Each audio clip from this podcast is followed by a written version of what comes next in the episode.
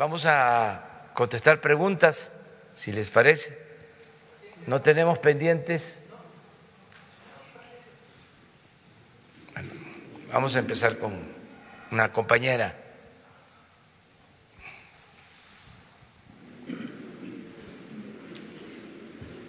Eh, buenos días, presidente Lorena Ríos de Bloomberg News. Eh, el secretario de Hacienda, Arturo Herrera, dijo en el Senado que la exploración en aguas profundas es importante para el país a largo plazo y que vale la pena reevaluar la prohibición implícita de subastas para privados. Eh, ¿Qué opina usted acerca de esta observación? Eh, ¿Qué es lo que se necesita debatir? Eh, ¿Quiénes deben hacerlo?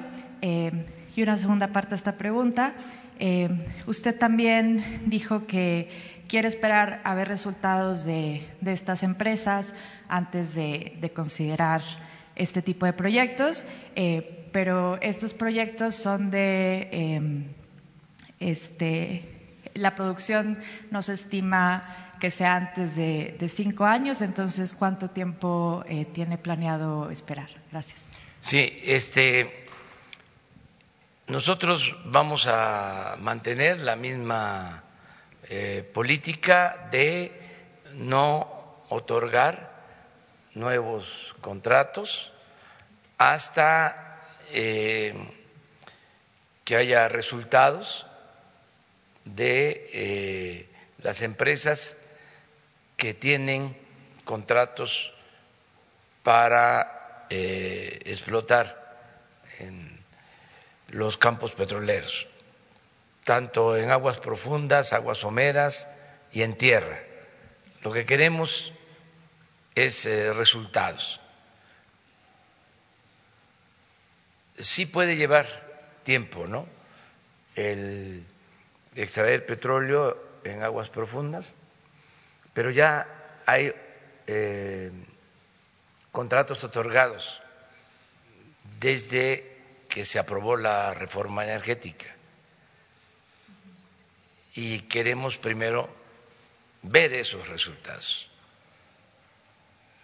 porque ya ha pasado tiempo, de los 107 contratos hay un número determinado que se eh, otorgaron para explotación en aguas profundas. Entonces queremos eh, evaluar si hay inversión, si se está trabajando. Lo que no queremos es eh, entregar contratos solo con propósitos especulativos. ¿Y la posibilidad de alianzas existe o, lo contemplarían debido a que es un, la exploración en aguas profundas es algo eh, relevante o que se podría considerar? Eh, pensamos que tenemos petróleo suficiente en aguas someras y en tierra. Una de las eh, políticas eh, distintas, diferentes en materia petrolera, o una de las diferencias de la política anterior a la que estamos llevando a cabo en materia de petróleo, es de que anteriormente se invirtió lo mismo en exploración en el norte y en aguas profundas que lo que se invirtió en el sur, en aguas someras y en tierra. Y consideramos que fue, por decirlo menos, ineficiente, porque el petróleo eh, está en el sur, sureste, en aguas someras y en tierra, y es donde cuesta menos extraerlo. No estoy descartando la posibilidad de explotar en aguas profundas, nada más que para nuestro gobierno la prioridad está en los campos del sur sureste, básicamente. Y otra pregunta, si me lo permite. Eh, la semana pasada se reunió con el empresario Salinas eh, Pliego. Eh, ¿Nos podría comentar de, qué fue la reunión y si trataron el tema de Fertinal y Pemex? Bueno, no tratamos ese tema, sí conversamos sobre otros temas. Son pues distintos temas los que trato cuando hablo con empresarios en lo colectivo o en lo personal. Últimamente estoy convenciendo de eh, la importancia que tiene el evitar los fraudes con facturas falsas, con la creación de empresas fantasmas, porque esto generó eh, alguna preocupación legítima entre empresarios, porque se reforma el artículo 19 de la Constitución y se convierte en delito grave la defraudación fiscal, la doble facturación, la creación de empresas fantasmas. Entonces hay inquietud y se pensaba que iba a actuarse de manera arbitraria, que con la simple denuncia del SAT a un juez se iba a encarcelar al que eh, hubiese emitido una factura falsa o hubiese utilizado una factura falsa. Entonces les explicamos que no es así. Primero el SAT hace la investigación, llama a los afectados o presuntos defraudadores, si compraron este podium y les dieron una factura falsa, pues este, pueden ellos mostrar que tienen el podio y que fueron engañados. Eso es una atenuante. Eh, y hasta ahí llega la investigación. No Continúa. Si no aparece el podio, pues entonces sí, el SAT turna el caso a la Procuraduría Fiscal. También la Procuraduría Fiscal hace su investigación. Si considera la Procuraduría Fiscal que en efecto hubo este fraude, entonces tiene que preparar un expediente y lo presenta a la Fiscalía General, al Ministerio Público. Esta autoridad también llama a los involucrados, a las partes, hay presentación de pruebas, defensa. Si el Ministerio Público considera que en efecto hubo fraude, ya lo turna al juez y el juez decide. Si hubo fraude, entonces sí, es este, prisión. Eh, mientras se desahoga el proceso. Pero también se puede acudir al amparo hay formas de defensa.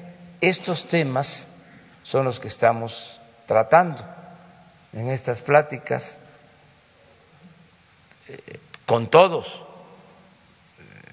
y pidiéndoles a los empresarios que nos ayuden porque eh, surgió como plaga lo de la doble facturación o las facturas falsas y se calcula que mediante este mecanismo la evasión fiscal eh, llega a más de 300 mil millones de pesos al año. Nosotros eh, tenemos el compromiso eh, de no aumentar impuestos, de no crear impuestos nuevos, pero esto significa al mismo tiempo que se terminen los privilegios fiscales. Son los temas que tratamos. Pero me preguntaste es otra cosa primero. Ah, ya, lo de los campos petroleros. Eh, sí, o sea, podría tomar un, periodo de, cinco años antes de ver resultados. ¿Usted estima que, o sea, le, daría ese, ese plazo o, o qué, cuánto tiempo contempla? Nosotros vamos a hacer una evaluación a finales de este año de todos los contratos y estamos dando facilidades para que se invierta, porque lo que nos importa es que se cumplan los compromisos, no es apostar a que no eh, cumplieron y denunciarlo o eh, quitarles el contrato. No, lo que nos importa es que se invierta y se extraiga petróleo. Pero hasta ahora esto no ha sido posible. Han transcurrido cuatro años después de la reforma energética y es cosa de ver lo que decían, que para estas fechas pues iba a llegar inversión extranjera al sector energético a raudales y que íbamos a estar produciendo mucho petróleo.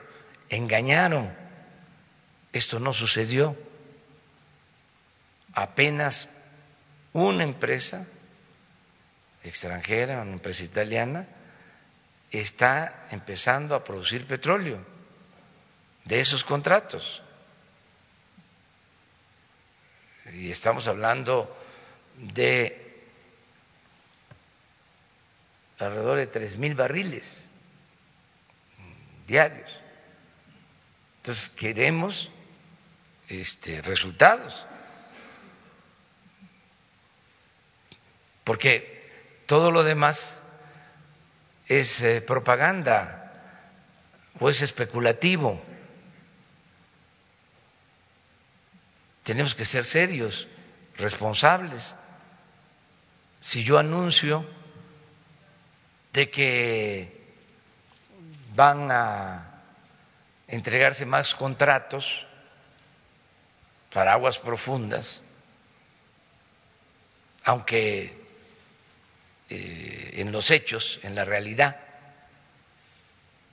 esto no signifique que vaya a haber producción ni en cinco, ni en diez, ni en quince años, solo de manera demagógica, pues puede ser que inversionistas, eh, fondos de inversión, eh, se interesen en invertir, pero no es serio eso. Eso es engañar. Es mejor decir la verdad. Y ellos tienen que demostrar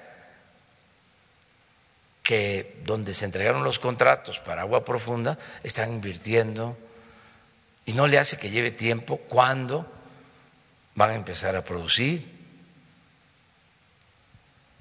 Porque lo que se dijo originalmente fue eh, un engaño, eh, no obedece a la realidad. Entonces, ¿para qué volver a lo mismo?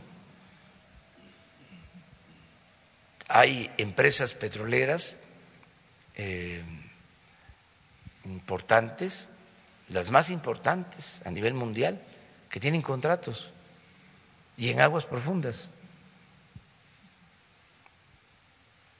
Esas empresas eh, deberían de informar cómo van, cuánto han invertido y cuándo consideran que van a extraer petróleo. La garantía que nosotros estamos dando es de que no se van a modificar esos contratos, que no se les va a quitar ningún contrato, no vamos a ir eh, a litigios por eso, inclusive aunque no estén invirtiendo, yo podría ser una causal para suspender un contrato, lo que nos importa más que nada es que produzcan y no queremos pleito. Queremos que haya confianza en que existe un auténtico Estado de Derecho en el país. Gracias. Buenos días, presidente. Alberto Rodríguez, de CDP Noticias. Eh, dos preguntas. El, el, presidente del Supremo Corte de la Justicia Nacional hace unos días dijo que eh, recomendó que la terna fuera de una sola persona eh, para sustituir a, a Medina Mora, que fuera de una sola persona para que sí fuera más rápido el proceso, que el Senado lo aprobara o lo rechazara más rápido y no estuvieran analizando tres eh, perfiles. No sé si tiene una opinión al respecto y también saber si tiene ya la terna preparada. Eso por un lado. Y por el otro lado, el secretario de Hacienda, Arturo Herrera, acaba de, dijo ayer que se podría analizar eh, elevar la edad de retiro. Pues esta posición pues, es contraria a la suya. También una opinión al respecto, por favor. Bueno, eh, el procedimiento eh, establecido es que el presidente envía una terna al Congreso, al Senado de la República. Eh, eso es lo que establece el marco legal. No, tres para que sean los senadores los que libremente decidan. Y tres, eh, sin eh,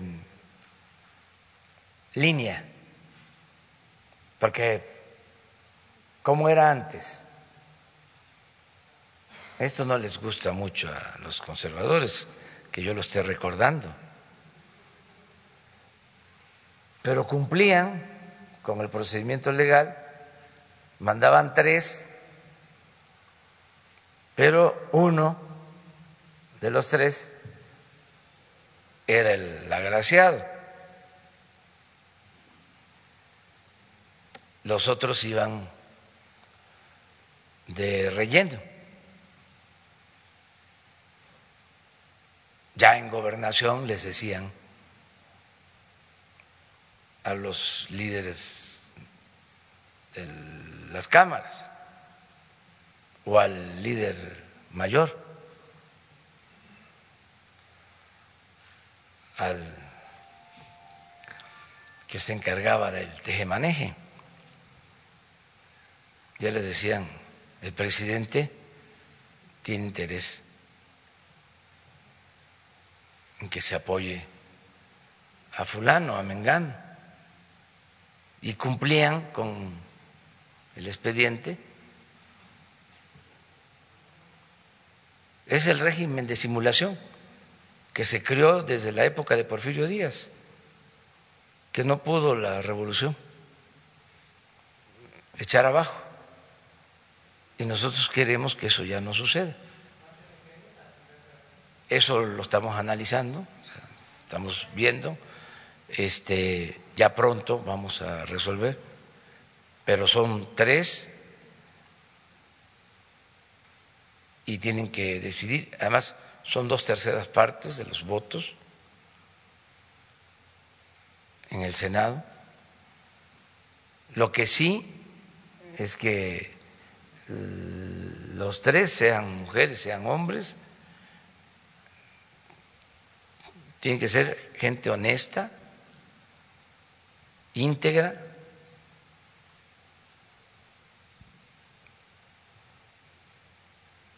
de confianza para los ciudadanos, no incondicionales de eh, los servidores públicos. Mujeres, hombres con criterio, cercanos al pueblo, a la ley, no al poder. E, eso es lo que se va a procurar. No estoy de acuerdo con que se amplíe la edad de retiro. De una vez lo expreso, mientras yo sea presidente, no va a modificarse la edad en lo que a nosotros corresponde. Es decir, no va a haber ninguna propuesta para aumentar la edad de retiro. Nosotros tenemos que actuar con una política laboral distinta a la que se aplicó en el periodo neoliberal. No queremos saber nada del periodo neoliberal. Fue un fracaso rotundo y ya no queremos seguir con lo mismo. No es más de lo mismo.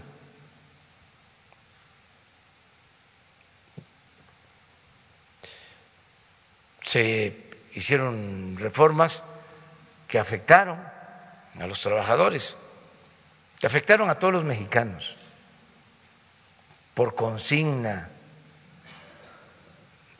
muchas veces ni siquiera por decisión de los mexicanos, sino para cumplir con recomendaciones del extranjero. Eso ya se terminó. No hay política neoliberal. Ya no vamos a seguir con eso.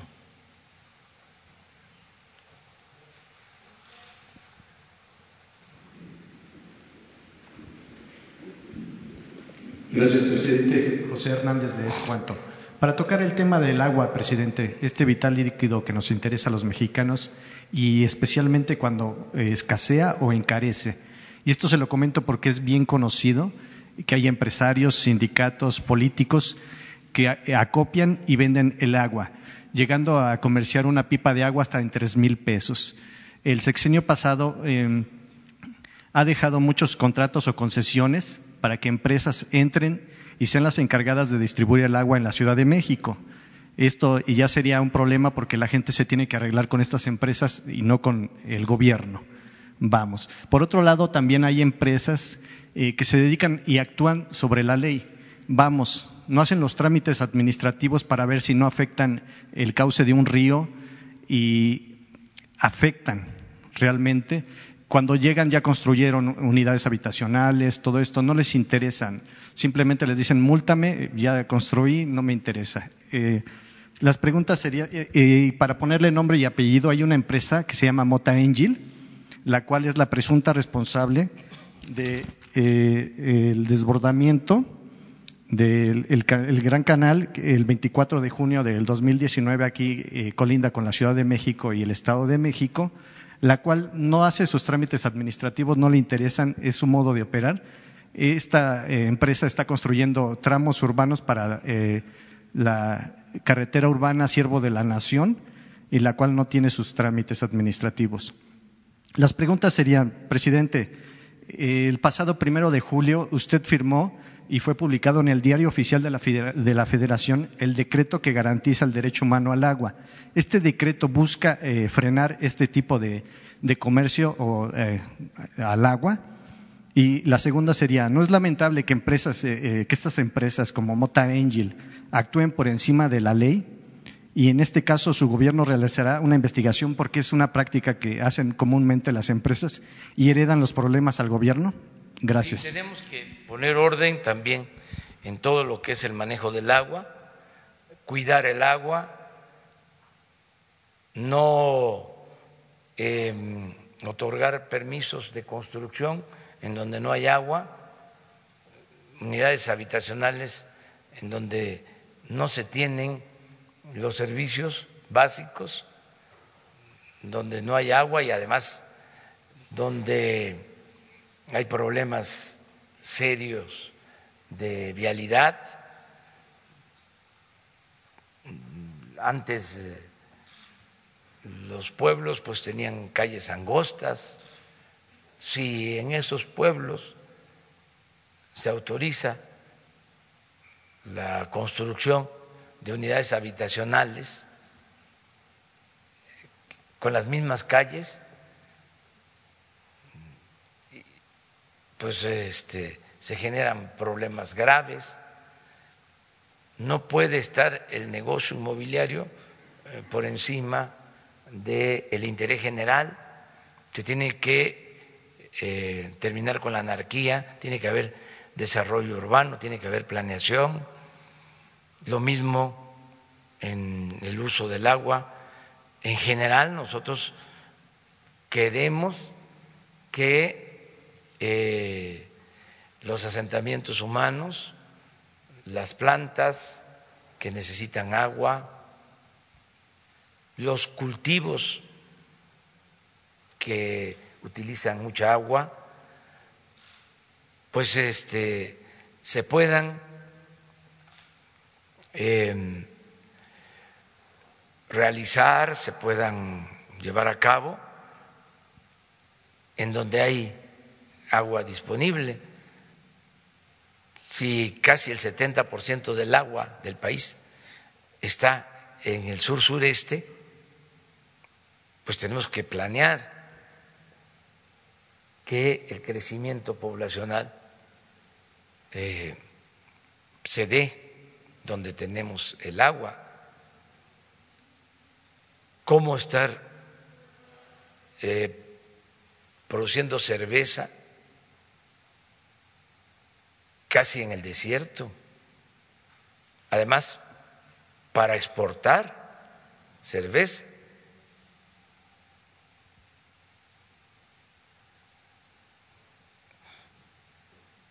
O cómo estar produciendo leche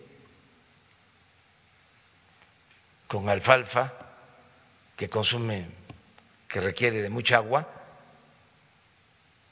también en las partes áridas del país, ¿por qué no en la cuenca de los Sumacinta, del Grijalva, del Papaloapa? Todo eso, eh, verlo para cuidar el agua que eh, tiene que ver con las nuevas generaciones. No podemos nosotros agotar todos los recursos naturales y qué se les va a dejar a los que vienen detrás de nosotros. Tenemos que actuar de manera responsable y eh, proceder legalmente. Por lo general se actuaba así porque había influyentismo y corrupción, pero ahora ya no vale nada de eso si se construye sin permiso o se entregaron permisos eh, chuecos. Hay autoridades, el secretario del Medio Ambiente, Víctor Manuel Toledo, para poner un ejemplo. Es una gente honesta Además, toda su vida ha sido defensor de la naturaleza, del medio ambiente. Es un profesional. Antes, ¿cómo era antes? Ya parezco disco rayado. Pero, pues esa secretaría a veces hasta se entregaba por compromisos políticos. Ahora este señor es un experto, un especialista de los mejores académicos del país y sobre todo honesto, porque también pueden ser científicos, pero no honestos. Los hay. Entonces, son las dos cosas para atender eh, eh, esto que estás planteando y de manera específica la denuncia la recogemos y vamos a, darle seguimiento. Sí, presidente, porque bueno, comentarle, eh, dejaron muchas concesiones de agua y realmente para tapar todo esto hubo un incendio casualmente en Conagua donde estaban todo el papeleo y, híjole, se, se escucha muy, muy raro, pero hay problemas y hay que hacer una denuncia real ahí. Sí, y no se va a permitir, este, ¿qué les digo a los corruptos desde aquí? Ríndanse, los tenemos rodeados. Compañera. Gracias.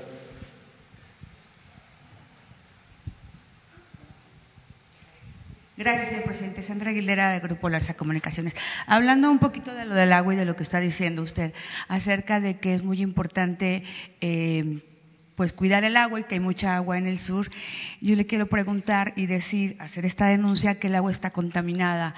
Hay mucha agua contaminada en el sur. Esta es otra denuncia también de la mala operación de la empresa Halliburton eh, contratada por Pemex en el periodo neoliberal que ha afectado a más de 49 mil familias, ya que en el 2013 hubo la explosión del pozo petrolero Terrazas en Nacajuca, Tabasco estuvo exhalando gases tóxicos por más de 55 días y noches interrumpidamente, contaminando el medio ambiente y causando daños a la salud de la población, a los animales, así como bretaduras a sus viviendas.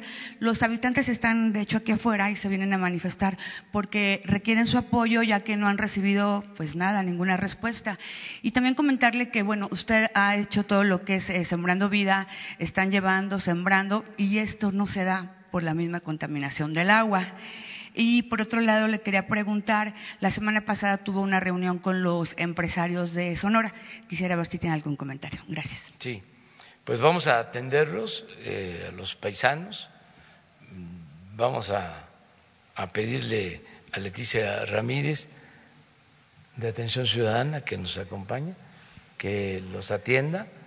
Conozco de el problema fue un descontrol de un pozo petrolero en Ojiacaque, en Nacajuca, en efecto hace como cinco o seis años, de esta empresa estadounidense, esta empresa petrolera.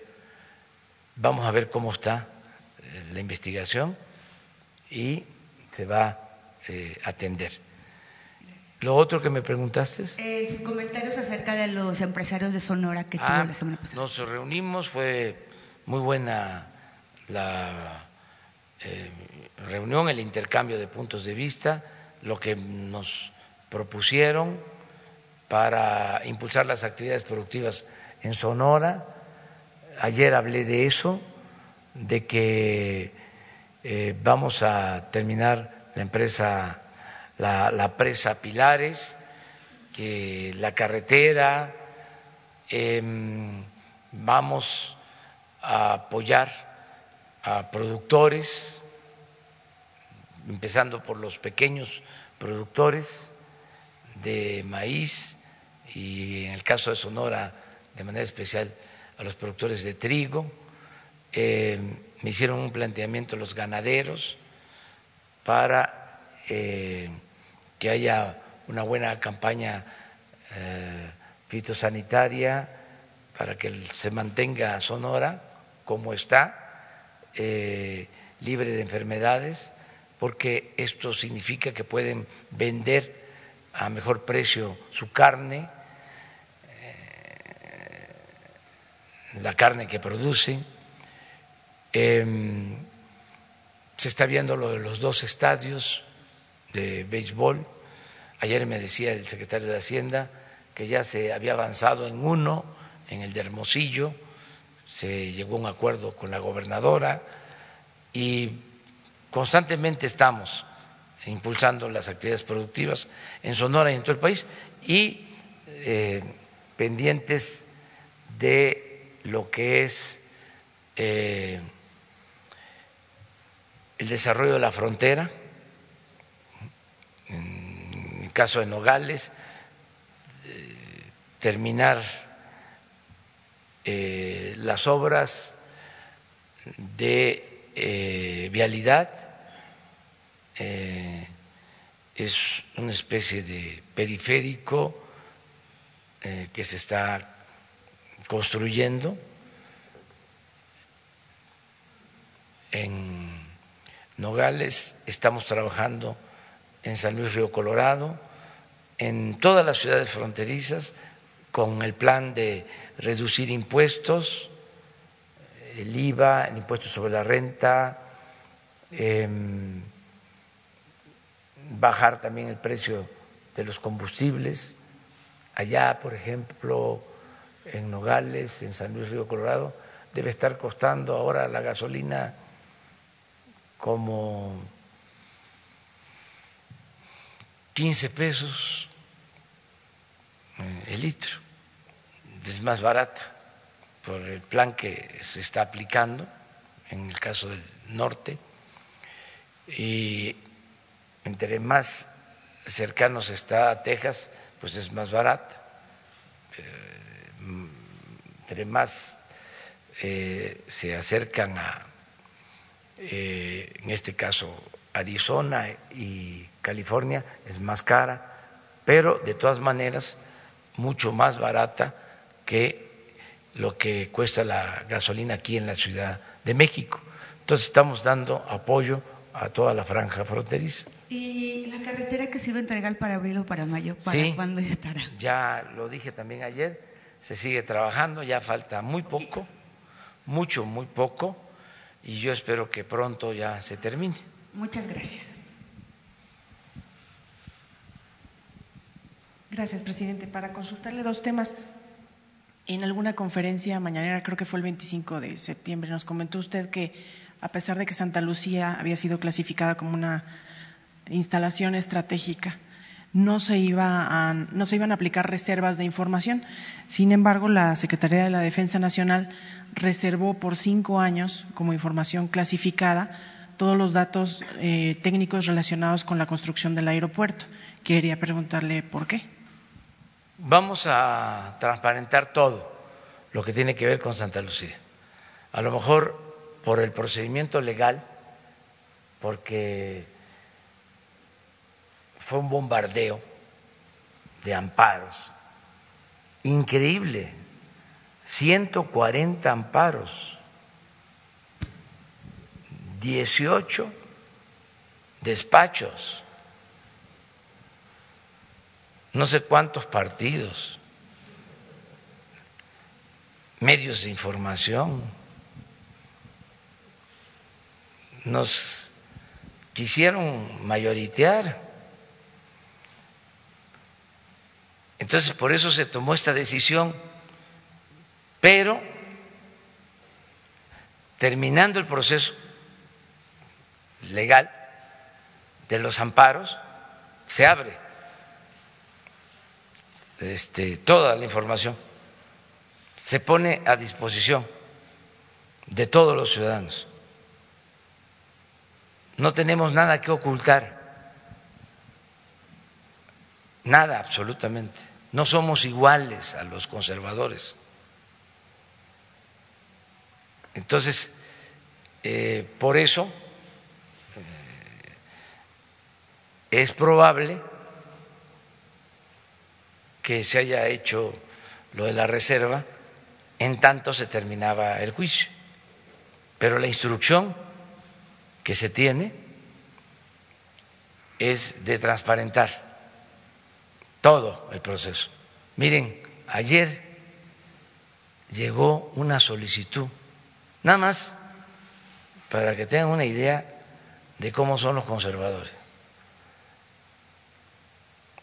que además no son mis enemigos, porque yo no tengo enemigos, ni quiero tenerlos. Son, si acaso, mis adversarios. Pero eh, son muy especiales. Pobre Juárez, que los padeció. Eh, pobre Madero, que los padeció. Pobre el general Lázaro Cárdenas, que los padeció. O sea, en general los liberales que los padecieron. Porque además son muy hipócritas. Pues. Eh, esa es su doctrina. Tiran la piedra esconden la mano. A veces hasta fingen ser liberales, cuando en realidad son conservadores. Ayer pidieron un informe al Instituto de la Transparencia. Además, imaginen, este, este instituto lo creó el conservadurismo, lo apoyaron los de la supuesta sociedad civil. Y la prensa conservadora, el Instituto de la Transparencia. Nunca vieron nada de corrupción, em, cuesta mil millones de pesos mantener ese instituto.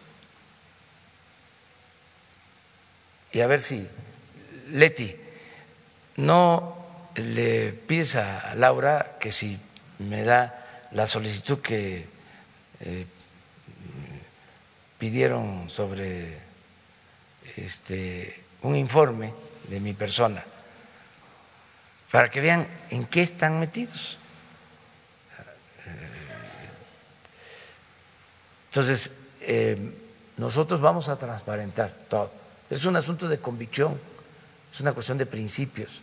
No podemos ocultar nada, absolutamente. Esa es una pregunta, ¿verdad? Sí, presidente. Ahora les voy a leer lo que están pidiendo. La otra pregunta, presidente, era sobre esta polémica de si su gobierno ha importado o no ha importado petróleo crudo.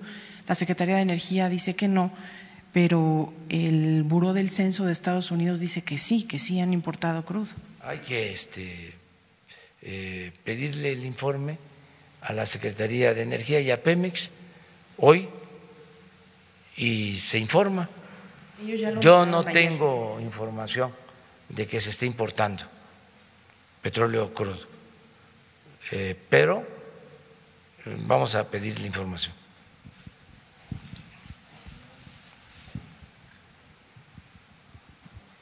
Gracias, presidente. Buenos días. Daniel Blancas de Crónica. Eh, eh, la semana pasada usted eh, refería aquí el caso de Puebla y decía que del huachicol se había pasado al huachigas. Estuvimos revisando los datos de Pemex y lo que usted refería es desmesurado, presidente.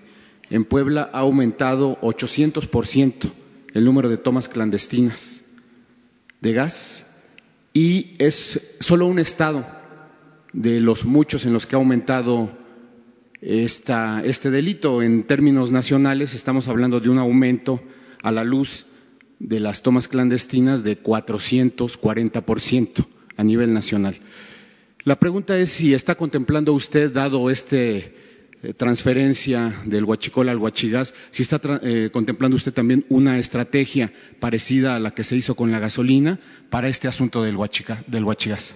Sí, lo estamos viendo y sí, en efecto, ha crecido el robo de gas eh, y se está este, ya atendiendo el problema.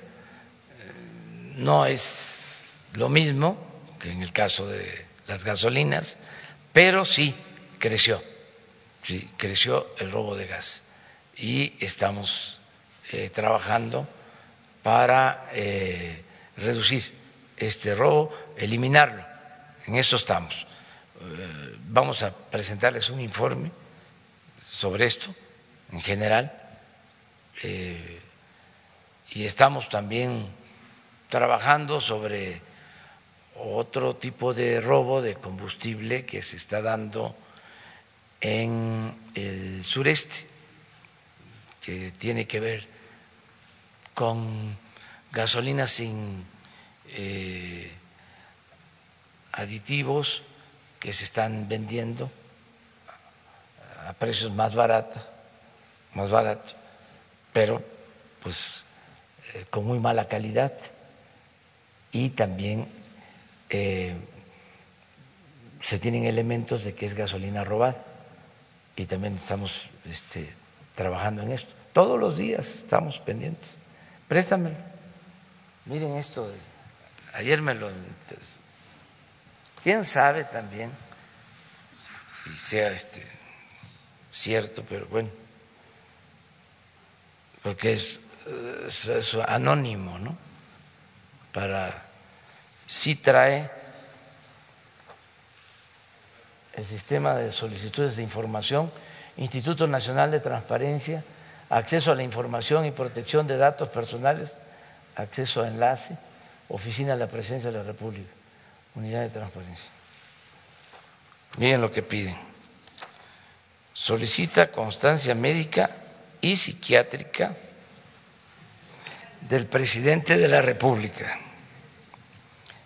Andrés Manuel López Obrador, con los generales de una institución médica de nivel y sus visibles tales como papel membretado, timbrado del médico o institución médica que expide la constancia con fotografía.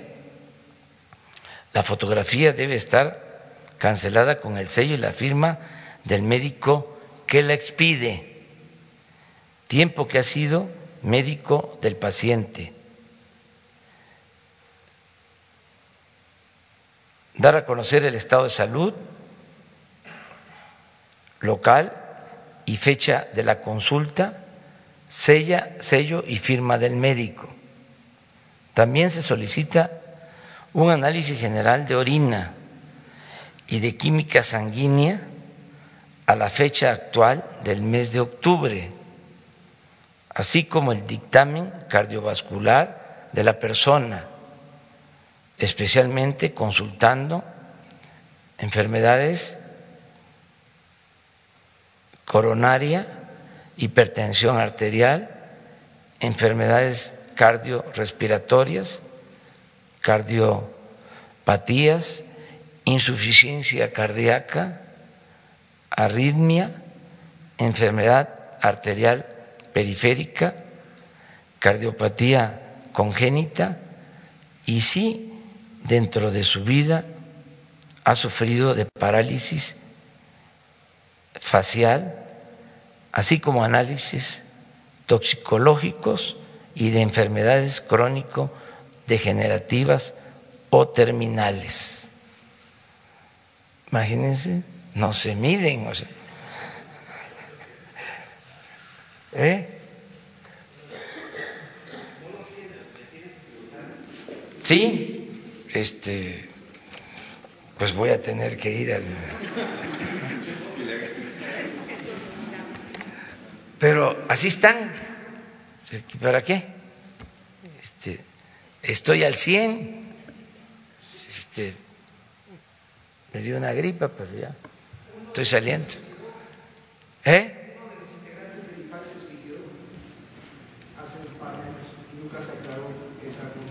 sí. integrante del IFAI. ¿Tendría usted que decir algo, señor presidente, al particular?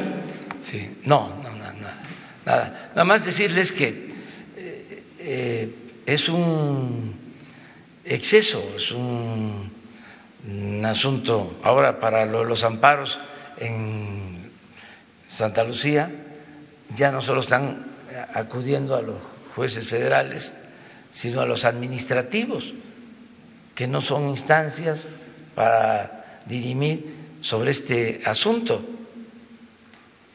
pero muy eh, nerviosos, eh, no es así la situación. Y eh, lo mismo, nosotros vamos a ser respetuosos de lo que decide el Poder Judicial y cuando se tenga ya resuelto los amparos, ese día iniciamos la obra. Ahora yo me pongo a pensar, entre otras cosas, eh, no tendrían que eh, pagar una fianza o presentar por los daños que se causa en detener una obra sin fundamento, porque ya eh, hay demoras y son daños eh, al erario público, son daños a la nación. No, no, no, no, nada más, no, no, no, no, no, no, no, no, no, no, imagínense el, escándalo. ¿eh? Gritarían como pregoneros. Este, ya se descubrió por completo. Es, sin duda, un régimen autoritario. Ahora hay que pagar para solicitar amparo a la justicia federal. Pero no sé por qué en estos casos, eh, a lo mejor los abogados lo pueden este, dilucidar, pero sí eh, se causa un daño. ¿Mande?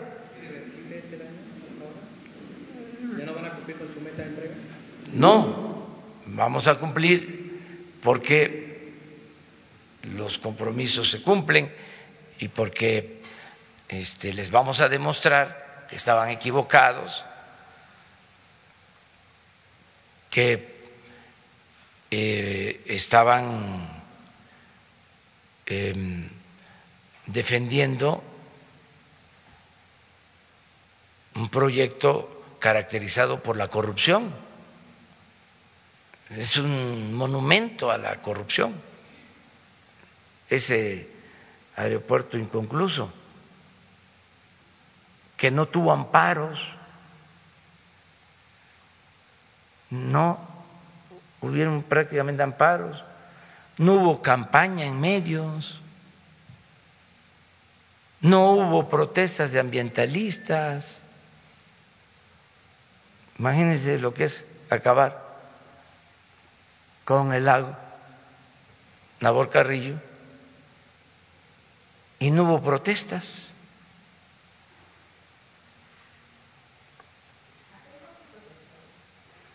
Sí, fueron los únicos que protestaron, pero muy poco. La llamada sociedad civil, la prensa conservadora, los ambientalistas, no eh, dijeron nada o muy poco.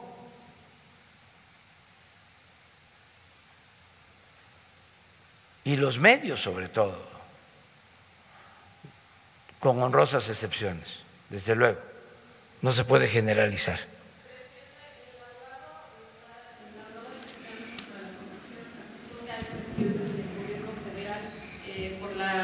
buenos días, perdón, eh, por la revocación, la, porque se, se revocó la suspensión que, ya se había otorgado a la obra. Incluso están pidiendo que ya la Suprema Corte de Justicia de, la Nación atraiga los amparos que faltan por resolverse. ¿Qué, responde a estas acusaciones del abogado de esta asociación? Pues que no dice la verdad. Nosotros eh, hemos cumplido con todo el procedimiento. Tan es así que por eso se acudió a considerar la construcción del aeropuerto en Santa Lucía como un asunto de seguridad nacional. Hemos hecho todo lo que legalmente nos permite la ley. Pero ellos eh, tienen consigna política. Ellos deberían de informarle a la gente eh, cuáles son sus razones, así como estamos nosotros exponiendo. Porque yo puedo decir, eh, se tomó la decisión de cancelar el aeropuerto de Texcoco porque es la zona más baja y de mayor hundimiento en el Valle de México. Y lo puedo probar. Puedo probar que se hunde eh, constantemente el suelo. Puedo probar de que el suelo firme está a 20, 30 y hasta 50 metros de profundidad eh, puedo probar de que iba a costar muchísimo el mantenimiento de esa obra, puedo probar que se eh, afecta un vaso regulador con eh, problemas para la ciudad, problemas de inundación en la ciudad, porque era un vaso, es un vaso regulador natural, el lago de Texcoco. Puedo probar que se estaba destruyendo toda una obra de recuperación del lago de Texcoco que se empezó a realizar hace 40, 50 años, que se creó la Comisión de Recursos Hidráulicos del lago de Texcoco, manejada la comisión por el ingeniero Cruzan, y que se invirtieron miles de millones de pesos. Puedo probar que para construir tres pistas en el mediano plazo, si salían sus planes, en el 24 se tenían que cerrar dos aeropuertos el actual aeropuerto de la Ciudad de México con sus dos pistas y se tenía que cerrar el aeropuerto de Santa Lucía con otra pista. Iban a construir tres, iban a clausurar tres. Puedo probar de que tenían el interés de convertir el actual aeropuerto en una especie de Santa Fe para hacer negocios inmobiliarios Puedo probar de que devastaron cerros en el Estado de México, acabaron con cerros para rellenar eh, Texcoco.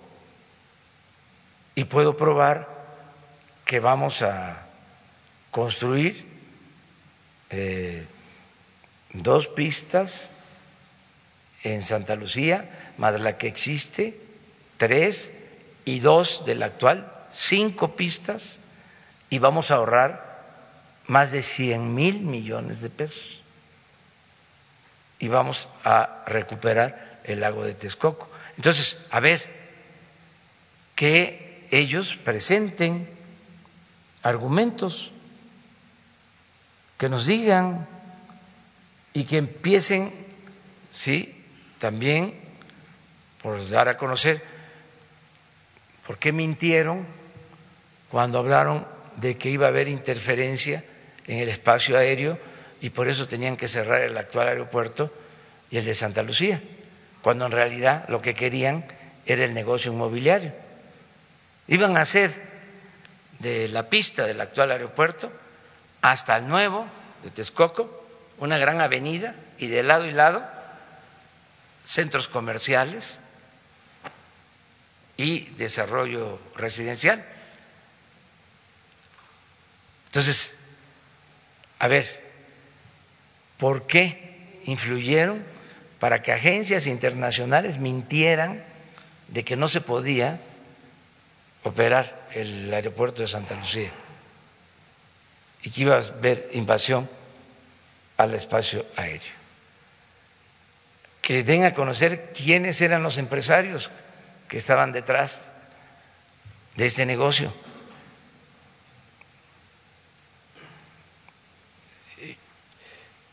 Y que este, nos digan eh, cuál es pues, eh, el interés o la razón por la que no quieren que se construya el aeropuerto en Santa Lucía.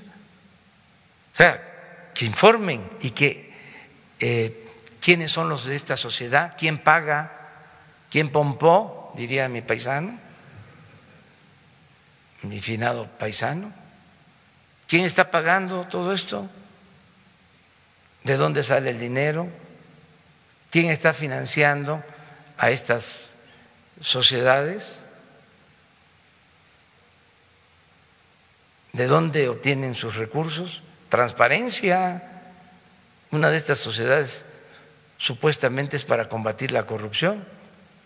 Si no hay transparencia, pues no se puede estar combatiendo la corrupción.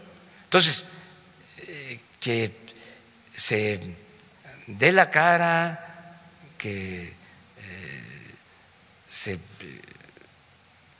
transparente todo este asunto y qué bueno también que haya este debate para que eh, se aclaren las cosas. ¿no? Sí. Buenos días, presidente. ayer en las páginas del periódico El País, el mismo reportero que aquí vino a preguntarle sobre el desastre que le había dejado en cuestiones de seguridad, El País acusaba que una mancha indígena estaba replegando el gobierno de Lenin en el Ecuador. ¿Qué opina sobre este pues, levantamiento donde, bueno, prácticamente Ecuador eh, ha luchado por los derechos de los indígenas y por la gente de abajo y cuando también eh, es un gobierno progresista el que había dejado Correa y pues prácticamente pues es un gobierno, un país que es pues, hermano de América y por supuesto de México. Bueno, nada más eh, desear que se resuelvan los problemas en Ecuador.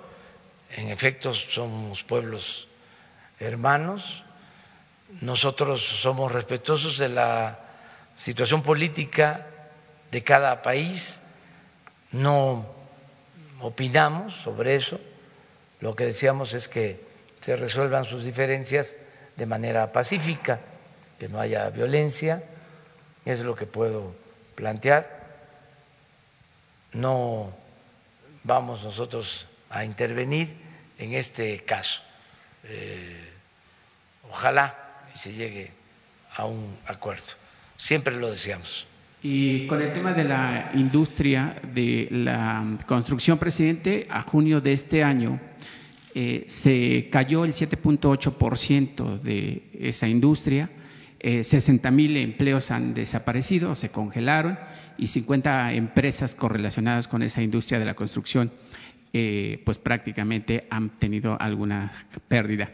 ¿Cómo se va a reactivar esa industria, presidente? Y le pongo algo sobre la mesa en específico sobre Acapulco Guerrero, donde eh, los contratistas o empresarios de la construcción, que son 66 grupos locales, acusan que el gobierno federal no les ha, que tiene aglutinada esa industria y que no les han convidado, digamos, pues para que ellos también participen, ya que bueno, los peones, los eh, albañiles, pues son los que generan y reactivan la, la, economía, la de abajo, la que usted defiende y que está impulsando, presidente. ¿Qué me puede decir por ello? Pues que estamos este, impulsando toda la actividad productiva del país. Sabemos la importancia estratégica que tiene la industria de la construcción es con lo que más pronto se reactiva la economía, tiene un efecto multiplicador, se hacen obras, se generan empleos, eh, se generan beneficios a la población. Y se está eh, promoviendo el que se impulse la industria de la construcción. Estamos, por ejemplo, invirtiendo más que nunca en construcción de caminos, en mantenimiento de caminos, 20 mil millones de pesos este año. Y vamos a continuar así. Estamos eh, por iniciar, ya comenzó, pero va a ser así masivo, eh, el trabajo de construcción de aulas y de reparación de aulas en 170 mil escuelas primarias del país, como nunca se había visto. Y el Infonavit ya empezó también a reactivar toda su actividad en construcción de unidades habitacionales. Ahí se detuvo un poco por casos de corrupción durante mucho tiempo. Se construyó y se construyó mucho, pero mal, em, al grado de que hay miles de departamentos abandonados, vacíos, eh, unidades habitacionales construidas en zonas de riesgo, em, actos de corrupción de empresas constructoras. Entonces estamos poniendo orden. Muchos eh, quisieran que aprobáramos todo. A ver, eh, lo más importante es que haya crecimiento. No pongan ninguna traba, no revisen nada, cierren los ojos y vuelvan a como era antes, ¿no? Y así va a haber crecimiento, porque si no, se para la economía. Es una especie de chantaje. Pero nosotros ya no queremos que sea igual en nada. No queremos parecernos este, a lo que hicieron anteriormente, porque eh, imperaba la corrupción en la industria de la construcción. O sea, estamos recogiendo obras eh, tiradas, inconclusas, de todo tipo escuelas, hospitales, eh, unidades habitacionales abandonadas, tiradas, mal hechas, eh, carreteras inconclusas, puentes, de todo. Entonces, pues no es, a ver, cerramos los ojos. O eh, lo del fracking, por ejemplo hace falta el gas, extraigamos gas con fracking. No, no, no vamos a producir eh, a costa del deterioro del medio ambiente. Es desarrollo sustentable. O esto mismo, ¿no? Más contratos y no solo para eh, la explotación petrolera en aguas profundas, más contratos para la minería. Tenemos que cuidar el medio ambiente. Les decía sobre, lo voy a estar repitiendo y repitiendo, sobre el código de ética de las corporaciones en Estados Unidos, en donde ya no es nada más la utilidad, no es crecer por crecer, es cuidar el medio ambiente, pagar buenos salarios. Eh, son otros eh, elementos eh, a considerar para el desarrollo, pero sí estamos conscientes de que mm, hace falta más inversión. ayer, antier, que estuve en Guerrero con el gobernador de Guerrero, llegamos al acuerdo de que vamos a entregar presupuesto para construcción de aulas y rehabilitación de escuelas en Guerrero. Son alrededor de diez mil escuelas. Y voy a ir a Guerrero a firmar el acuerdo y a entregar la parte de la federación que nos corresponde y él se comprometió a aportar eh, la mitad. Y esto ya lo estamos haciendo en Puebla y lo vamos a hacer también en Oaxaca y en todo el país. Y esto va a ayudar mucho a la industria de la construcción. Tenemos un problema en el caso de Oaxaca con eh, las obras para rehabilitar escuelas afectadas por los sismos, escuelas y hospitales y vivienda.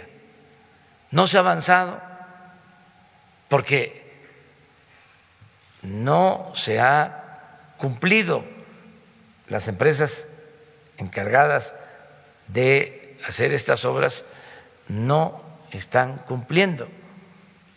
Por eso estoy convencido que lo mejor eh, es entregar el dinero a cada sociedad de padres de familia y que ellos este, ejerzan ese presupuesto, porque el mecanismo de entregar el dinero, eh, bajarlo por las eh, instancias del gobierno federal, estatal, y luego llevar a cabo la contratación. Eh, no todos los empresarios son iguales, no se puede culpar a todos, pero sí hay muy malas prácticas de quienes reciben anticipos, dejan las obras tiradas y la gente pues es la que eh, se afecta, en este caso los niños que tienen que estar recibiendo clases a la intemperie. Entonces, por eso estoy convencido de que, a ver, vamos a gobernar todos. Eh, ayúdenme todos los mexicanos, en este caso, las madres, los padres de familia, yo me hago cargo de que les lleguen los fondos de manera directa y ustedes ahí, en la comunidad, en el pueblo, donde hay ingenieros, donde hay maestros albañiles, los mismos padres de familia, eh, hagan las obras. Eh, y así vamos resolviendo. El caso, por ejemplo, de lo que sucedió aquí de que entregamos el apoyo a los municipios de la montaña. Hasta ayer, antier, me avisaron que ya eh, habían liberado los fondos. ¿Cuándo los liberaron? El martes. Pero miren cuánto tiempo pasó. Entonces sí es un elefante eh, reumático. Presidente, sobre ese tema, eh, investigadores de la Universidad de LA en California, en Estados Unidos, le están dando un seguimiento riguroso a su gobierno con respecto, obviamente, al trabajo social, a la, principalmente al tema del combate a la corrupción. Pero en algunos de esos apartados, esos investigadores dicen, sostienen, que si usted no limpia de su gobierno elementos que están deteniendo lo que usted esté mencionando, pues podría llevarse más tiempo en, el avance de, su gobierno y obviamente levantar prácticamente eh, este elefante reumático que usted dijo cuando llegó a, a tres meses de su gobierno. Pues vamos a limpiar. No vamos a permitir la corrupción, el influyentismo, el nepotismo, todo eso se elimina y lleva tiempo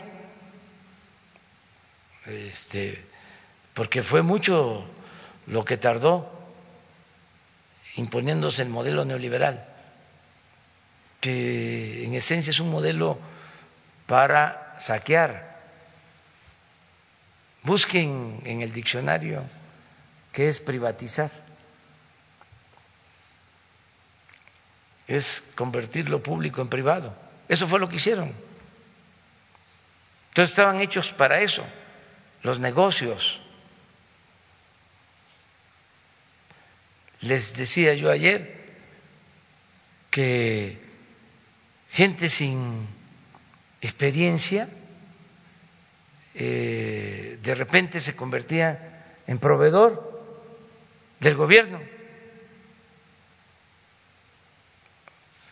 Ya vendían maquinaria.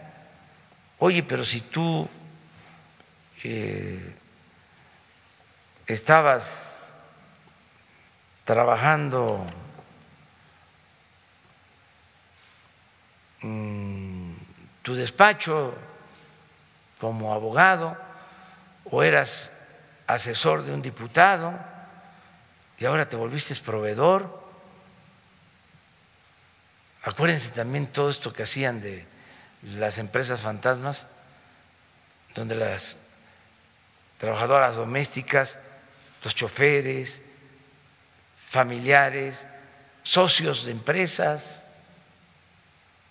Entonces, eh, cuesta eh, acabar con eso, pero vamos a limpiar. Ya tomamos esa, esa decisión. Además, deja mucho la verdad, no tiene uno que andar preocupado de que de dónde va a salir el dinero o no hay dinero, cómo le hacemos para mejorar las escuelas si no hay dinero, no hay presupuesto.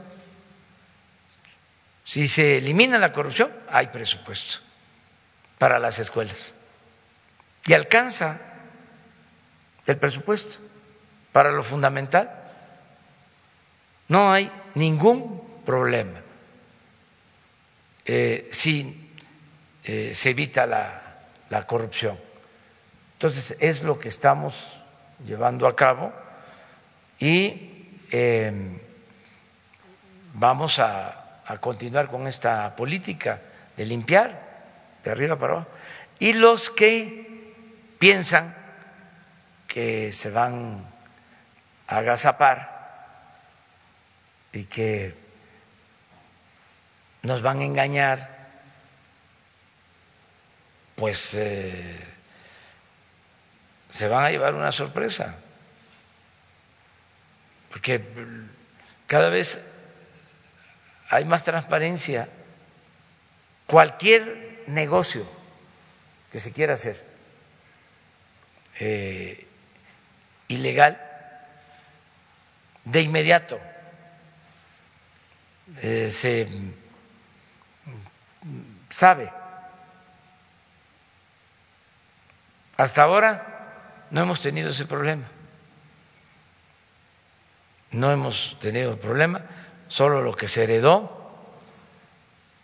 de eh, actos de corrupción y la Fiscalía eh, se está ocupando. Pero no hay, eh, no me ha llegado eh, Santiago, Nieto, no me ha llegado a decir este, este funcionario nuestro ya envió tanto dinero a este, un paraíso fiscal. No, y no eh, estoy seguro que lo van a hacer porque tuvimos cuidado en escoger gente honesta. Sin embargo, el que piense de que es más de lo mismo va a ser castigado y no va a haber impunidad. Entonces, esto nos va a ayudar mucho bastante el que no haya corrupción. Gracias, presidente. Buenos días. Alfonso Bárcenas de Cadena Raza.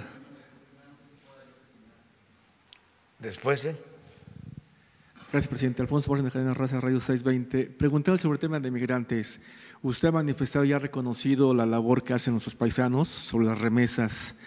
Quiero preguntarle cómo va ese proyecto que se tenía con los empresarios, con los banqueros, de bajar las comisiones. Si hay realmente una voluntad por parte de ellos, en caso de que no haya, ¿no ha pensado usted a través del Banco de Bienestar atraer esos recursos? Eh, que será muy importante precisamente también.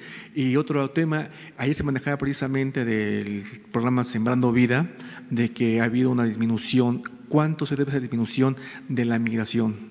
Por favor, presidente. Sí, este, pues son muy buenas las preguntas. Ya la Comisión Nacional de Banqueros, la Asociación Nacional de Banqueros, nos presentó un informe sobre el costo de eh, envío de remesas.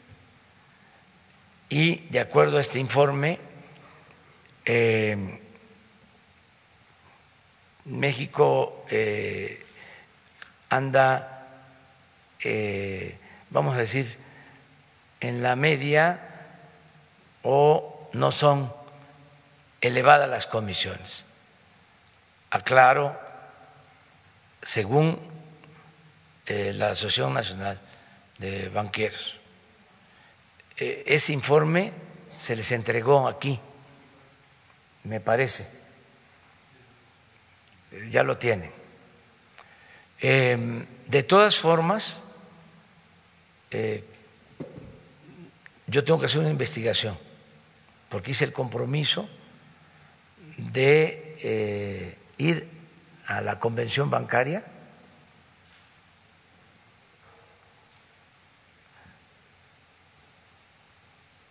y eh, dar a conocer nuestro reporte sobre eh, las comisiones a las remesas. Y poder decir ahí como el quién es quién en los precios de los combustibles, cuáles son los bancos que cobran menos y cuáles son los que cobran más, con todo respeto. Ese es el libre mercado, porque también antes se hablaba de la libre competencia, el libre mercado, pero en el vecino se, se quería aplicar eso, pero en los de enfrente no es bueno que haya eh, libre mercado y competencia. Entonces vamos a dar a conocer esto. En el caso del Banco del Bienestar queremos que se establezca bien, mm, estamos pensando en 13 mil sucursales, para que tengan una idea, todos los bancos tienen eh, presencia como en mil municipios, nada más. 70% de los municipios del país, cuando mucho. Y el Banco de Bienestar queremos que tenga presencia en 13 mil centros integradores de servicios. En eso estamos eh, diariamente, pues no tanto así, pero cada semana estoy pidiendo eh, reportes sobre cómo vamos avanzando para crear esta red eh, que tiene que ir de la mano de la instalación de Internet por cierto, ya se constituyó la empresa de Internet para todos, ya se integró el consejo de la empresa, ya se tiene la concesión, se hizo ya un acuerdo con una empresa particular para la conectividad y ya se está trabajando. Eh, entonces, esto va eh, junto con el despliegue del Banco de Bienestar, que va a ser un banco con mucha presencia en todo el territorio. Y, en efecto, eh, no solo va a garantizar que lleguen los apoyos, porque se va a convertir en un banco importantísimo, porque tiene garantizado la distribución de más de 300 mil millones de pesos al año de los programas sociales. Para empezar. Por lo pronto, mientras no tengamos capacidad con el Banco de Bienestar, se distribuyen, se dispersan los fondos para el bienestar en distintos bancos, con distintos bancos. Pero el propósito es que el Banco de Bienestar tenga esa función y también pueda eh, recibir remesas, eh, porque va a estar eh, ubicado el Banco de Bienestar en las zonas donde se destinan más remesas, son los pueblos, las comunidades apartadas, allá va a estar el Banco de Bienestar, va a ser también un servicio social importantísimo. Esto lo debieron haber eh, entendido los eh, banqueros y empresarios que eh, se enfocaron durante estos años básicamente a los grandes centros de población. ¿Y qué pasa? El 20% de los mexicanos vive en el 90% del territorio.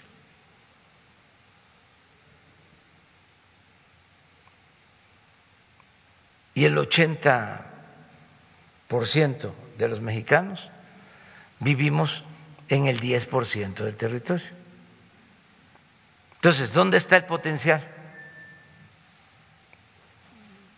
Pues en el medio rural, que se despobló, y ahí están también los recursos, ahí está el agua, ahí están las tierras, ahí están los bosques, ahí está el petróleo, ahí está la cultura, muchas cosas.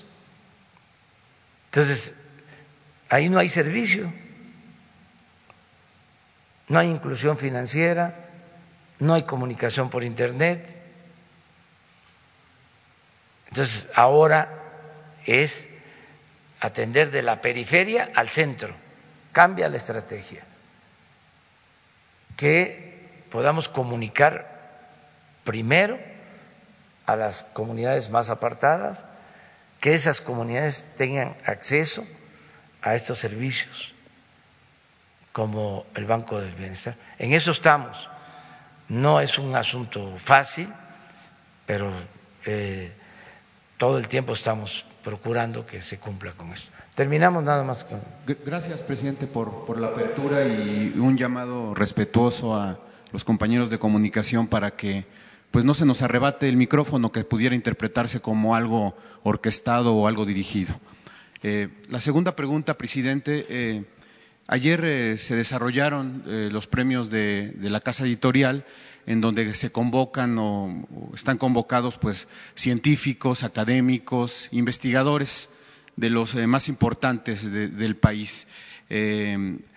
hay cierto desencanto, pude notar, digamos, en sus discursos, en sus palabras, cierto desencanto Eh, se trata de investigadores, de científicos que no son los que usted ha referido, estos que tenían lujos, que pertenecían a una mafia o que tenían eh, cierto tráfico de influencias. Estos investigadores son pues eh, reconocidos a nivel internacional por sus aportes, por este tenderle la mano, digamos, a la niñez, a la juventud en temas de acercamiento a la cultura, de acercamiento a la ciencia. Pero le decía yo que noté cierto desencanto respecto a su gobierno.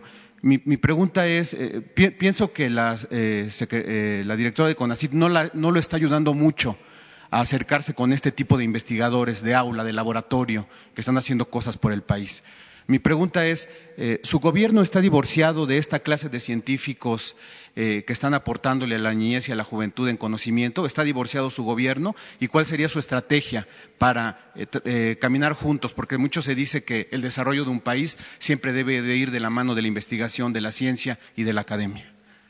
Nosotros estamos apoyando la educación en todos los niveles de escolaridad y desde luego eh, lo que tiene que ver con el desarrollo científico, tecnológico y a los eh, investigadores, a los eh, que se dedican a las ciencias, a las ciencias naturales, ciencias sociales, en general se apoya.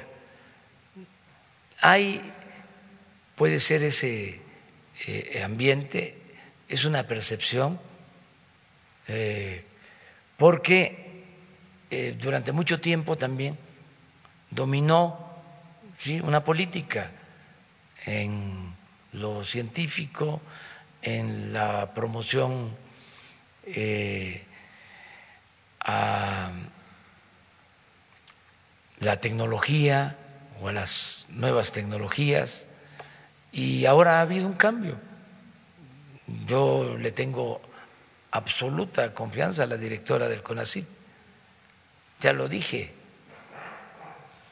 Eh, es de sentido común, de juicio práctico.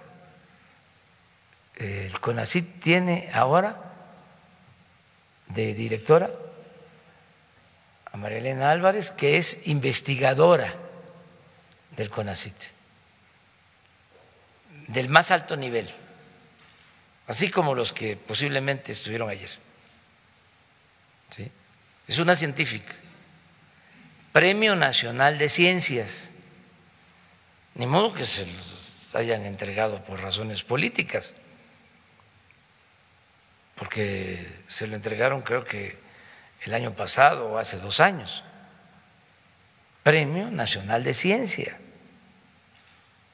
Sin embargo, habían eh, excesos, abusos, eh, corrupción en todo lo relacionado con el CONACID y ella puso orden y se creó este, este mal ambiente.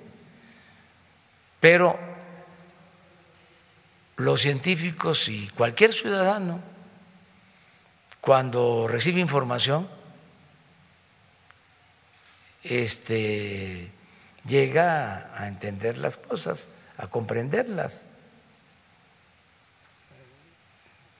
Cualquier ciudadano, porque también eso este, hay que tomarlo en consideración. O sea, es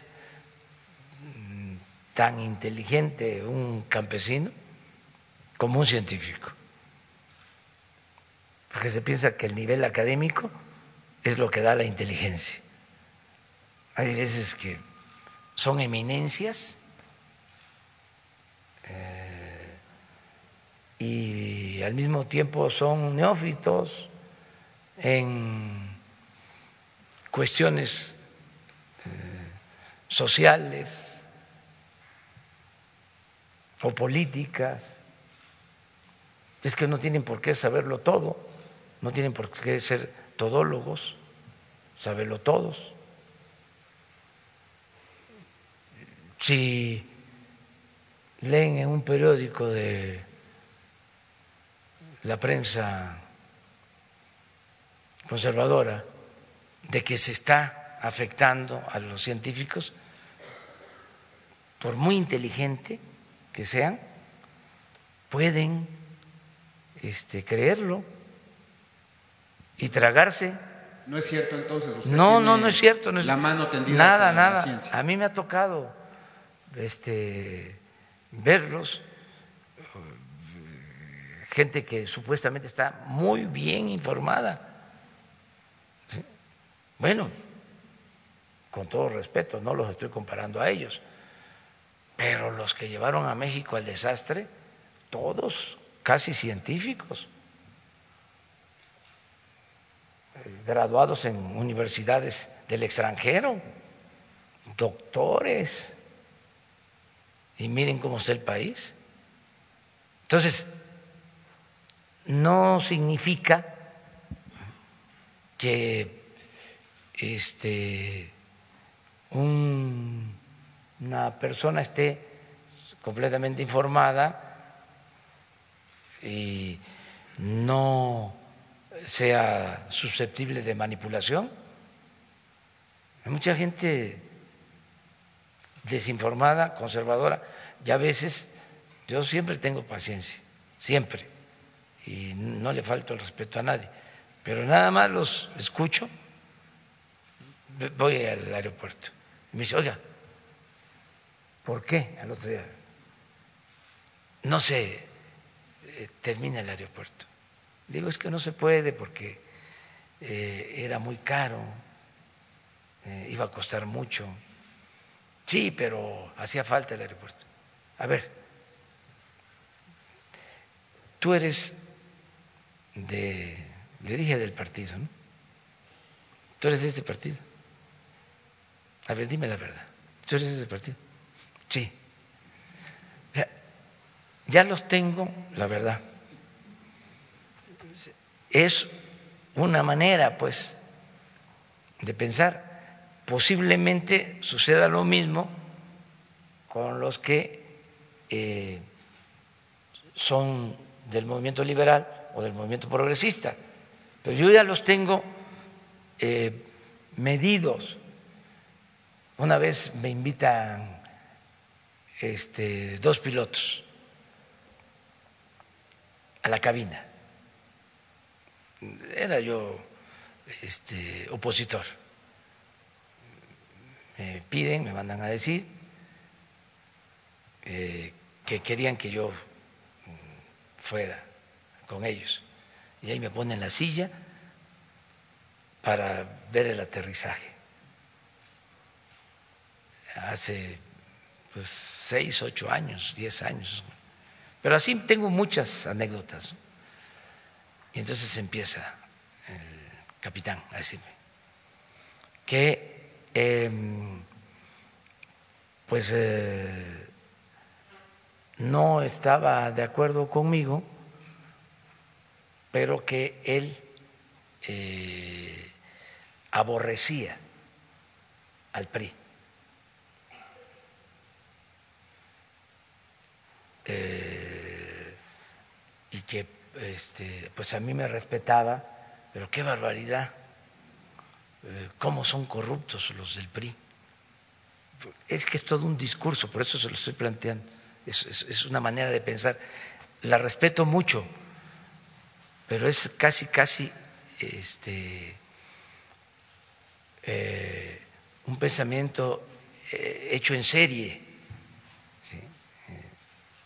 es un, una concepción. Entonces, este, y pues yo estaba callado, porque durante mucho tiempo escucho eso, o antes más, y no le parece a usted que eh, son muy corruptos. Yo pues sí, y me quedaba callado y realmente estaba yo viendo cómo aterrizaba el avión. Y al final, este, le digo, eh, fíjate que seguramente el partido que eh, con el que simpatizas eh, es igual de corrupto.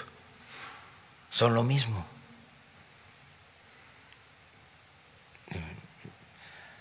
Mira, esa terminal, estábamos llegando, la construyeron los del partido que tú piensas que no son corruptos.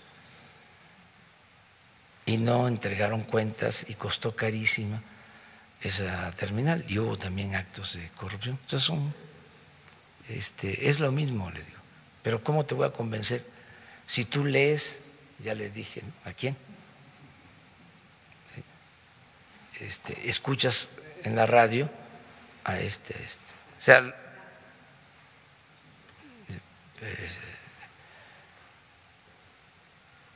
entonces se quedó eh, callado y ya, ya me fui a mi lugar para sacar mis cosas y ya vengo y está en la puerta esperándome con una tarjeta. Dice, ¿le puede poner una dedicatoria a mi papá que le admira tanto? Digo, sí. Tu papá es un hombre inteligente, le digo. Pero ese es el asunto. O sea, no digo que sea así, sino que, eh, bueno, ¿cómo fue la campaña Peligro para México? Final Monsiváis decía de que eh, una trabajadora doméstica comentaba, yo no quiero a López Obrador, no quiero. Y le decía a la señora de la casa, ¿y por qué? Si está diciendo que va a ayudar a los pobres, ¿por qué tú dices que, que no lo quieres? No, porque va a ser tremendo, se va a caer la bolsa. ¿Y tú qué tienes que ver con la bolsa? Por el bombardeo, pues. o iba yo a Yucatán, o a Baja California, y me reclamaban de el plantón del Zócalo por la campaña, la guerra. Eh, sucia. Eh, entonces sí aturde, o sea, sí confunde. Entonces, ¿qué tenemos que hacer? Informar más, informar, informar, informar, informar y ser respetuosos, porque también no podemos pensar eh, que todos van a estar con nosotros, no puede haber pensamiento único, tiene que haber oposición. Sí, pero, pero de los científicos esperaría que trabajaran juntos con usted, con el gobierno, ¿no? No necesariamente. Es el caso de los intelectuales. Los intelectuales no estuvieron con Madero, no, estuvieron con Porfirio Díaz y luego con Huerta. No, no, no, no, no. Y los intelectuales de nuestro tiempo. Lo mismo, no todos. O sea, eh, son cosas distintas. Artistas extraordinarios, espléndidos, conservadores, intelectuales de primera. Yo, la verdad, es que pues eh, un escritor conservador lo leo, eh, lo reconozco y lo que hago es que no coincido en, sus posturas políticas. Hay muy buenos escritores, extraordinarios escritores, y este, eh, que son retrógradas. O sea, no el hecho de tener un nivel académico significa eh, que van a eh, tener eh, una actitud cívica o van a tener conciencia de lo importante de un cambio, de una transformación. Por eso se requiere una auténtica reforma educativa. ¿Qué hicieron los tecnócratas? Hicieron a un lado la ciencia social, la ética, el civismo. Entonces, con todo respeto, yo, ¿para qué quiero un científico que aprende y que es una eminencia en hacer una bomba atómica para destruir?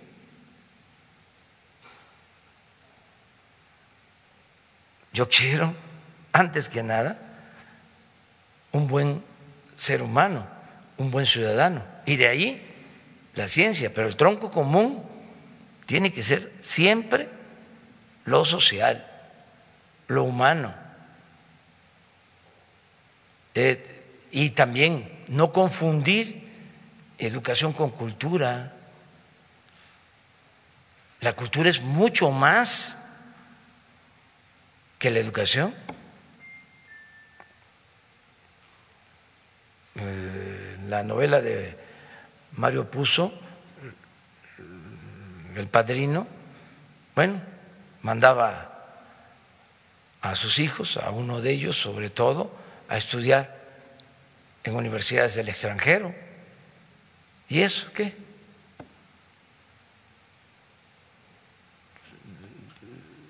El ejemplo lo tenemos aquí. Si fuese por grados académicos, puro doctor en economía, hasta en Harvard. Y miren,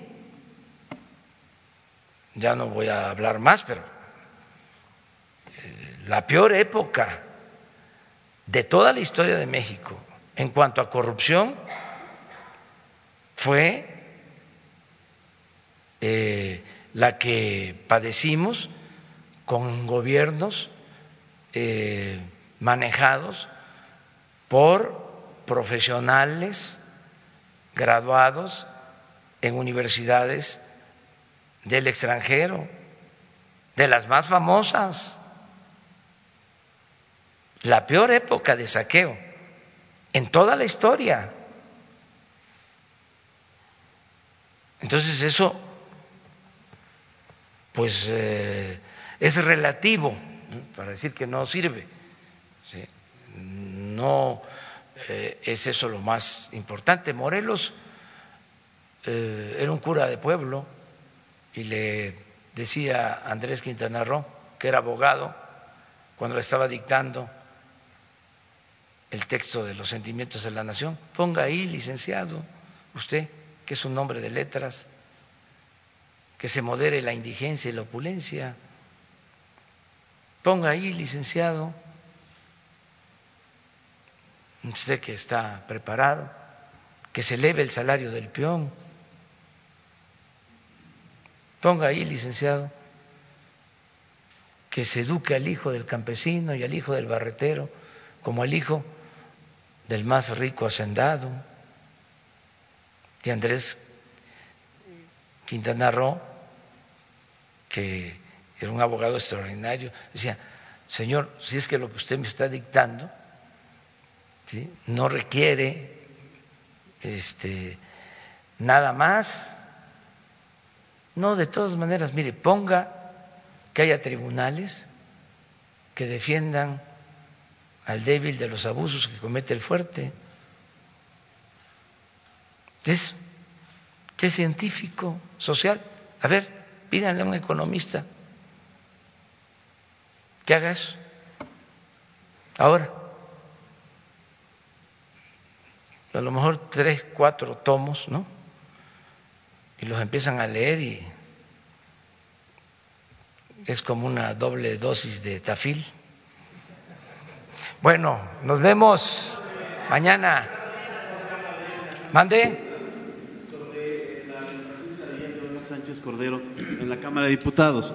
Eh, ella urgió a que se eh, acelere o se contemple ya la legalización de la marihuana Eh, de hecho, hubo un episodio ahí con una diputada que le obsequió un, cigarrillo.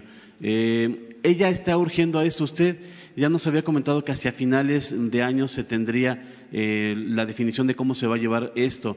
También hace una semana, Mario Delgado habló acerca de la creación de una empresa estatal para regular el cultivo, el procesamiento y la venta de eventualmente de productos derivados de la marihuana.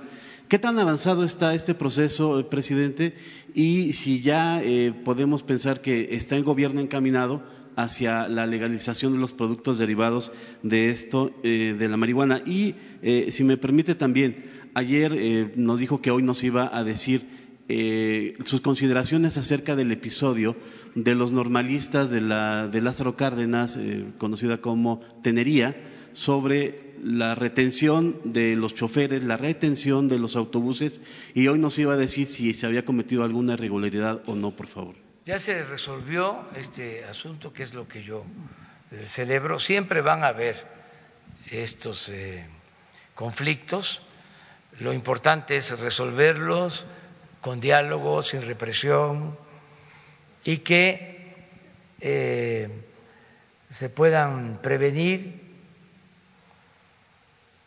que antes de que se ocasionen estos conflictos se eviten, hay que estar todos atentos, desde luego primero las autoridades, nosotros, estar atentos. Se dice en estos menesteres y además aplica que problema que se soslaya, estalla, hay que estar atendiendo siempre eh, a la gente, a los jóvenes, a todos, de modo que no eh, usemos tanto eh, lo coercitivo, nada por la fuerza, todo por la razón y el derecho. Entonces ya sobre eso. Lo demás es parte de un proceso, no lo estamos tratando todavía. Desde luego que la licenciada Olga, pues este es responsable y es muy buena servidora pública y es libre. Una de las características de este gobierno es que se garantizan las libertades, todos pueden expresarse, manifestarse,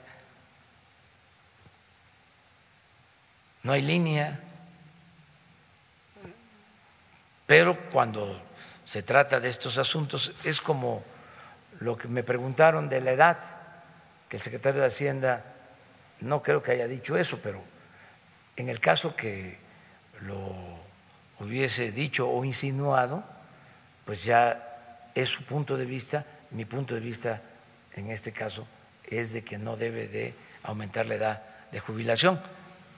Es parecido a lo que pueda opinar la secretaria de Gobernación, nada más que esto se resuelve a partir de una estrategia.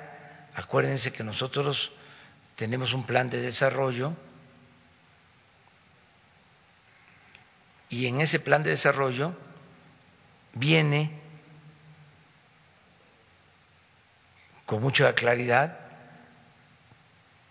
expuesto el problema de la inseguridad, de la violencia, eh, la atención a las adicciones, entonces nos apegamos a eso y política es tiempo. Todo a su tiempo.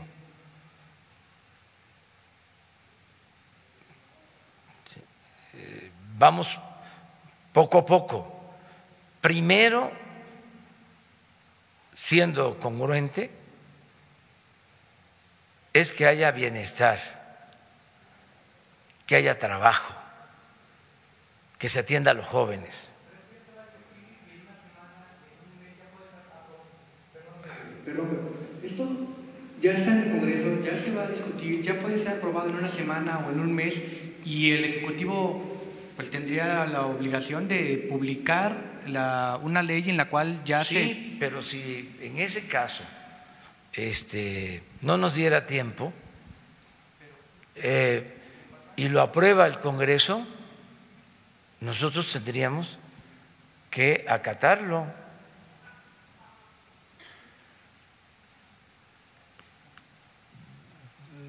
Les pongo el ejemplo de el etiquetado para los productos mm, envasados.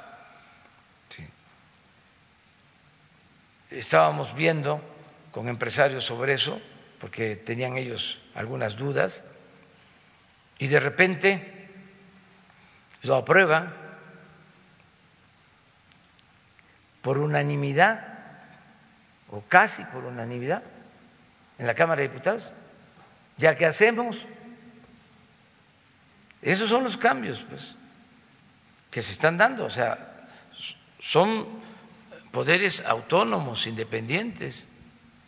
Pero sí, vamos a apurarnos nosotros. Y si consideramos que no es eh, el tiempo, que nos den eh, plazos, la misma campaña eh, en contra de las adicciones nos ha costado trabajo echarla a andar, porque primero no había infraestructura para atender a enfermos,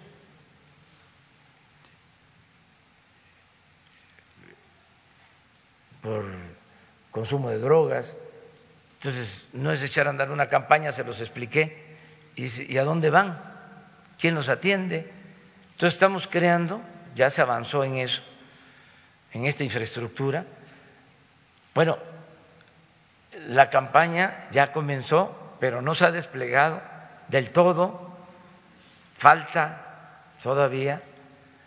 Entonces, es un proceso, vamos poco a poco, pero sí son temas que debemos de ver con cuidado y no este, impedir, si es para bien,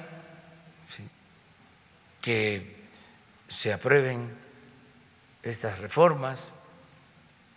Hay que ver mucho todo esto porque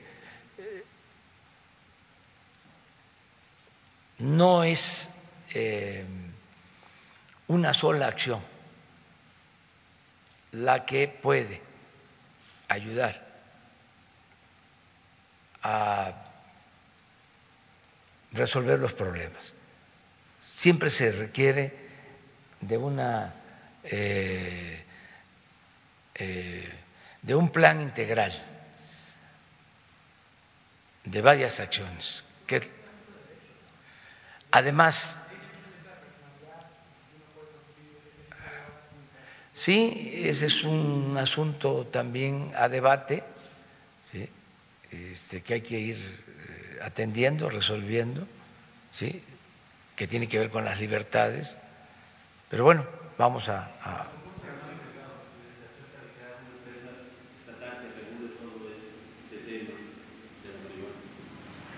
pues este Ahora, con todo respeto, no tenemos eso contemplado. No lo descarto, pero no está ahora en la agenda nuestra. Este, estamos atendiendo otros temas que nos importan mucho. Muy bien, nos vemos mañana.